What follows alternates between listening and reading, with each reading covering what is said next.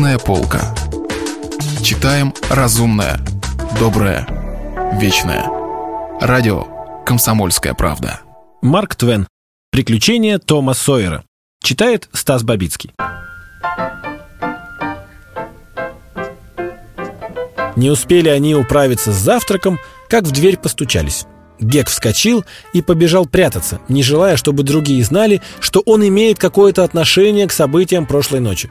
Валиец открыл дверь нескольким дамам и джентльменам, между прочим, и вдове Дуглас, и увидел, что в гору поднимаются кучки горожан, поглазеть на место происшествия. Значит, новость уже облетела весь город. Валийцу пришлось рассказать посетителям обо всем, что случилось ночью. Вдова горячо благодарила его за то, что он спас ей жизнь. «Ни слова об этом, сударыня! Есть еще один человек, которому вы, быть может, обязаны больше, чем мне и моим ребятам. Но он не хочет называть себя. Если бы не он, нас бы вообще там не было. Конечно, это вызвало такое любопытство, что о самом происшествии чуть не забыли. Но валиец только раздразнил любопытство своих гостей, а через них и весь город, отказавшись расстаться со своей тайной. После того, как гости узнали остальные подробности, вдова сказала, «Ах, я уснула, читая в постели, и ничего не слышала. Почему же вы не пришли и не разбудили меня?» «Решили, что не стоит. Бродяги вряд ли собирались вернуться. Без инструмента у них все равно ничего не вышло бы. Так зачем же было вас будить и пугать до полусмерти? Мои три негра сторожили ваш дом до самого утра, а они только что вернулись. Пришли еще посетители, и Валиец часа два рассказывал и пересказывал всю историю с самого начала. В воскресной школе не было занятий по случаю каникул. Зато все горожане собрались в церковь с позаранку. Событие, переполошившее город, обсуждалось со всех сторон. Говорили, что и следа преступников не удалось еще обнаружить. После проповеди жена судьи Тэтчера догнала миссис Гарпер, которая шла вместе с толпой к выходу, и заговорила с ней. «Неужели моя Бекки проспит целый день? Я так и думала, что она устанет до полусмерти. Ваша Бекки? Да. Разве она не у вас ночевала? Нет, что вы. Миссис Тэтчер побледнела и опустилась на скамью как раз в ту минуту, когда тетя Полли, оживленно разговаривая с приятельницей, проходила мимо. Тетя Полли сказала «Доброе утро, миссис Тэтчер! Доброе утро, миссис Гарпер! А у меня мальчик пропал куда-то. Я думаю, он вчера остался ночевать у кого-нибудь из вас, а теперь боится идти в церковь. Надо будет задать ему хорошенько».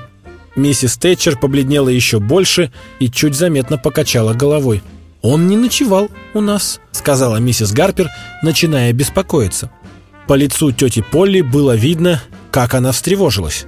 «Джо Гарпер, видел ли ты моего Тома нынче утром?» «Нет, не видал». «А когда ты видел его в последний раз?» Джо попытался вспомнить, но, наверное, сказать не мог.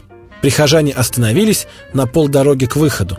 В толпе начали перешептываться, все забеспокоились, стали расспрашивать детей и молодых учителей тоже – Никто из них не заметил, были ли Том и Бекки на пароходе, когда возвращались в город. Уже стемнело, и никому в голову не пришло спросить, все ли на лицо.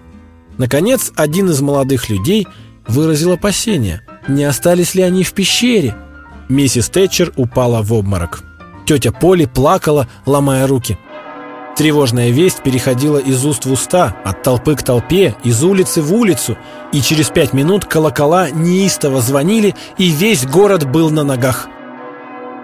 Случай на Кардевской горе теперь казался совсем неважным, о бродягах все забыли. Седлали лошадей, садились в лодки, пароход разводил пары, и не прошло даже получаса, как 200 человек двигались к пещере по большой дороге и по реке. На весь долгий день городишко опустел и словно вымер. Женщины навещали тетю Поли и миссис Тэтчер, стараясь их утешить. Они плакали вместе с ними, и это было гораздо лучше слов. Всю утомительную ночь город ждал известий. Но когда забрежило утро, получено было всего несколько слов. «Пришлите еще свечей и провизии». Миссис Тэтчер чуть не сошла с ума. И тетя Полли тоже. Судья Тэтчер посылал из пещеры бодрые, полные надежды записки, но они никого не радовали. Старик-валиец вернулся домой к рассвету, еле держась на ногах. весь закапанный свечным салом и смазанный в глине. Гек, весь в жару, все еще лежал в постели, куда его уложили с вечера. Все доктора были в пещере, и ухаживать за больным пришла сама вдова Дуглас. Она сказала, что сделает для него все, что может, потому что каков бы он ни был, хорош или плох, или не то, не сё, он все-таки божье дитя. Не бросать же его без присмотра. Валиец заметил, что у Гека есть и хорошие черты, а вдова сказала, «И не сомневайтесь, на нем печать Господня. Бог не забывает никого, никогда. Он отмечает каждое творение, выходящее из его рук». Еще до полудня отдельные группы измученных людей начали стекаться в городок, но те, у кого остались силы, продолжали поиски. Только и узнали нового, что обысканы самые отдаленные углы пещеры, куда раньше не заходил никто, что будут искать и дальше, не пропуская ни одного угла, ни одной расщелины, что в лабиринте коридоров там и сям мелькает вдалеке огни, и по темным переходам то и дело перекатывается эхо, доносящихся издали криков и пистолетных выстрелов. В одном месте, далеко от тех галерей, куда обычно заглядывали туристы, нашли на скале имена – Бекки и Том, выведенные копотью. А неподалеку подобрали ленточку, закапанную свечным салом. Миссис Тэтчер узнала ленточку и заплакала над ней. Она сказала, что это последняя память о ее бедной девочке, и что ничем другим она не дорожит так, как этой лентой, которая была на живой Бекке до самой последней минуты перед тем, как девочка умерла такой ужасной смертью.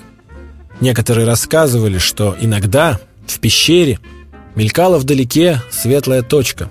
Человек двадцать с радостными криками бросались туда по гулким переходам, но за этим следовало горькое разочарование. Оказывалось, что это кто-нибудь из своих –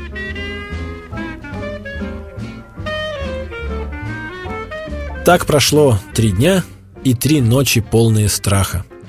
Тоскливые часы тянулись за часами, и, наконец, весь городок впал в безнадежное отчаяние. У всех опустились руки. Когда случайно обнаружилось, что в трактире общества трезвости продают из-под полы виски, то и это почти никого в городе не взволновало, хотя само по себе событие было потрясающее. Очнувшись от лихорадки, Гек слабым голосом завел разговор о трактирах. И, между прочим, спросил, смутно опасаясь самого худшего, не нашли ли чего-нибудь в трактире общества трезвости, пока он болел. «Да, нашли», — ответила вдова. Гек подскочил на постели, широко раскрыв глаза. «Что? Что нашли?» «Виски. Нашли виски. И теперь трактир закрыли. Ложись, милый, как ты меня напугал. Скажите мне только одно, только одно, пожалуйста. Кто нашел? Том Сойер Вдова залилась слезами. «Тише, милый, тише. Ты же знаешь, что тебе нельзя разговаривать. Ты очень, очень болен». «Так, значит, не нашли ничего, кроме виски. Небось, если б нашли золото, поднялся бы шум на весь город.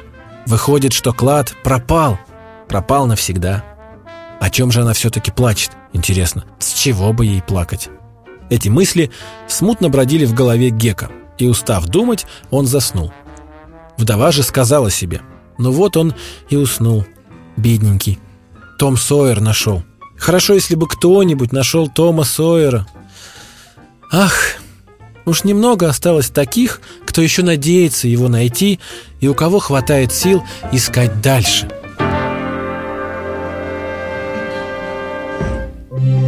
Если вы пропустили главу любимого произведения или хотите послушать книгу целиком – Добро пожаловать к нам на сайт kp.ru слэш радио раздел «Книжная полка». Книжная полка. Читаем разумное, доброе, вечное.